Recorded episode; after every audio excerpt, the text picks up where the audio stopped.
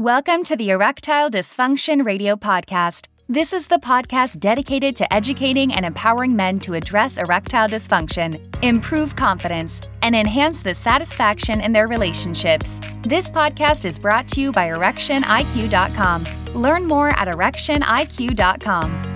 Welcome to the Erectile Dysfunction Radio Podcast. I am Mark Goldberg, certified sex therapist. I am deeply passionate about working with men like you to help resolve their ED. Hello, everybody. Welcome back to the ED Radio Podcast. We are discussing erectile dysfunction after a divorce on today's episode. Mark Goldberg, as always, will be the expert on call today on the ED Radio Podcast. I'm going to open up this discussion by asking him about what are some of the mental issues that someone experiences after a divorce? And then we'll start talking about how that is connected to erectile dysfunction.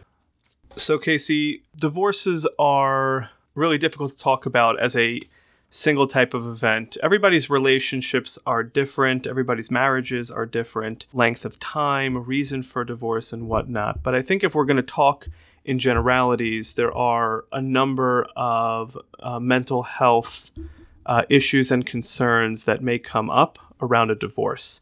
So, first and foremost, the reason why we bond, or one of the primary reasons why we bond uh, in the 21st century, really has to do with a sense of connection, a sense of safety, security, companionship. And a divorce is the dissolving of that type of relationship, that type of bond. So, first and foremost, people can experience all sorts of relationship based anxieties and relationship based depression. Divorce is also costly in many cases. It puts a financial strain on a lot of uh, people who are going through it. Sometimes there's shame and embarrassment associated with a divorce. If you are the person who's initiated the divorce, there could be feelings of guilt, feelings of responsibility if your partner is the one who initiated the divorce, there could be feelings of abandonment, isolation, self doubt, other insecurities. There can also be interpersonal issues that develop within a family system where uh, a child or children are blaming you or are blaming your, your ex partner, and relationship stress or interpersonal stress can also develop. Uh, this is some of the basics among a whole bunch of other factors that can be relevant and pertinent to other people's lives when they're going through a divorce. Why do you think people seek therapy after undergoing a divorce? So, first and foremost, because the issues that we just mentioned, a lot of these do have a significant and substantial impact on mental health. And uh, people struggle with these feelings. They struggle. They struggle with the anxiety, the depression, the isolation, feelings of shame, guilt, responsibility, and whatnot.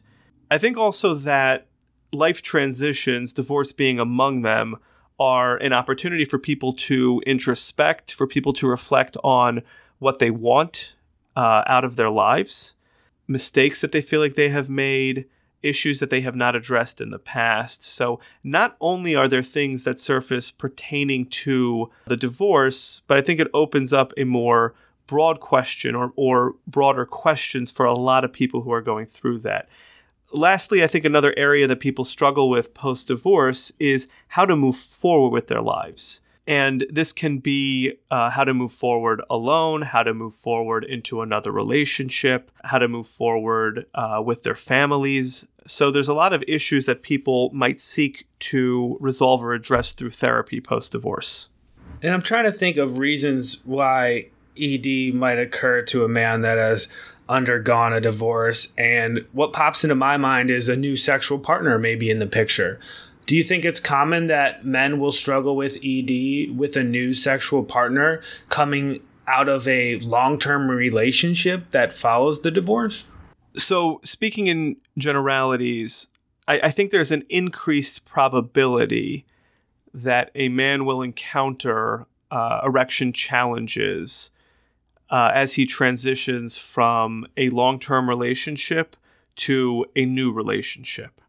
I think sometimes, you know, certainly in the framework of a divorce, we underestimate the value and the importance of the comfort, the routine, the predictability that we had in that relationship.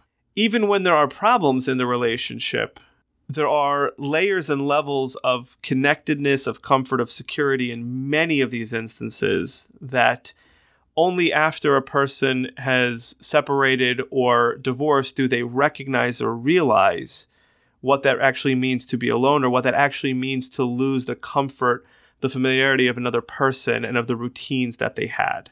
I think it is much more likely that a man will first encounter either erectile dysfunction, other sexual challenges, or will see a noticeable amplification of pre existing challenges. Of course, divorce is a life changing event, no doubt about it. Do you want to talk a little bit more about life changing events and how they ultimately impact erections? Sure. The way I think about this is any life event that is either profoundly stressful or reorganizes a family's structure can have a significant impact on mental health and uh, interpersonal relationships. If a person experiences, or in particular in this case, if a man is experiencing something like job loss, this can impact the way he feels about himself, the way he relates to family members in particular, the way he relates to his sexual partner. If a family is in the process of sending off their last child uh, to college and now they're in the empty nester phase. So that introduces new dynamics into a relationship that uh, can be very stressful. Uh, the first time that a couple in many, oftentimes in decades, is just with themselves and their children are out of the home changes the way or changes the need of relationship uh, between these two people any of these types of events can impact uh, relationships and ultimately impact sexuality and sexual function. Now I want to look on the bright side of things, kind of flip the discussion a little bit. Could erections possibly be improved after a divorce? Perhaps there was a toxic relationship involved and that got ended, thus, the erections could be improved with a new sexual partner. What's your thoughts on that? So, without running a promotion for divorce as a way to resolve erectile dysfunction, I think the answer is absolutely. Most commonly, if the sexual relationship in the marriage was very strained and was a major point of contention, if a man was in a relationship or in a marriage where he felt sexually inadequate and that had something to do with what was happening between him and his partner, then a divorce could alleviate some of that. Now, I, I want to be very cautious, though, uh, as I'm as I'm saying that yes, divorce could be. Um, a, a man could see an improvement in erections post divorce. I think it's very easy to blame a partner or a relationship when it comes to what wasn't working. But I think that people are best served by examining their own role and what they could have done better, or what they could have done differently, or what they can do differently moving forward. So I think some men will experience at least a temporary improvement in erections, but will find that some of the old patterns that they were a part of contributing to that didn't work for them in their previous relationship have a way of resurfacing in a new relationship and can lead back to the same type of sexual dysfunction or it could be even more pronounced. So, yes, I think that a divorce can certainly lead to a temporary alleviation and it may help to illuminate what wasn't working. But imagining that if you just eliminate your partner and move on to a new relationship, things will resolve themselves on their own, I think is a little bit risky to say the least and probably ignores a big part that a man is contributing to his own relationship distress and ultimately to his own sexual dysfunction. I really appreciate how thorough you were in that answer because that is not an easy question to address. We do just like to ask all the tough questions here on this podcast and explore all angles of pretty much everything involving the mental side of erectile dysfunction. So we just wanted to make sure we at least looked at it through that lens, and I appreciate that thorough response. Mark, any final thoughts before we wrap up today's episode on erectile dysfunction after divorce? Casey, I think we covered some of the main basic components uh, that may be contributing to onset or an intensification of uh, erectile dysfunction or other sexual dysfunction post divorce. I recognize that it is oftentimes a very emotional and confusing time when people are going through a divorce. Uh, sexual function may be on the radar, it may not be on the radar. I think I answered a lot of the questions here under the assumption or under the guise that a man is aware that there is a profound shift between pre and post divorce.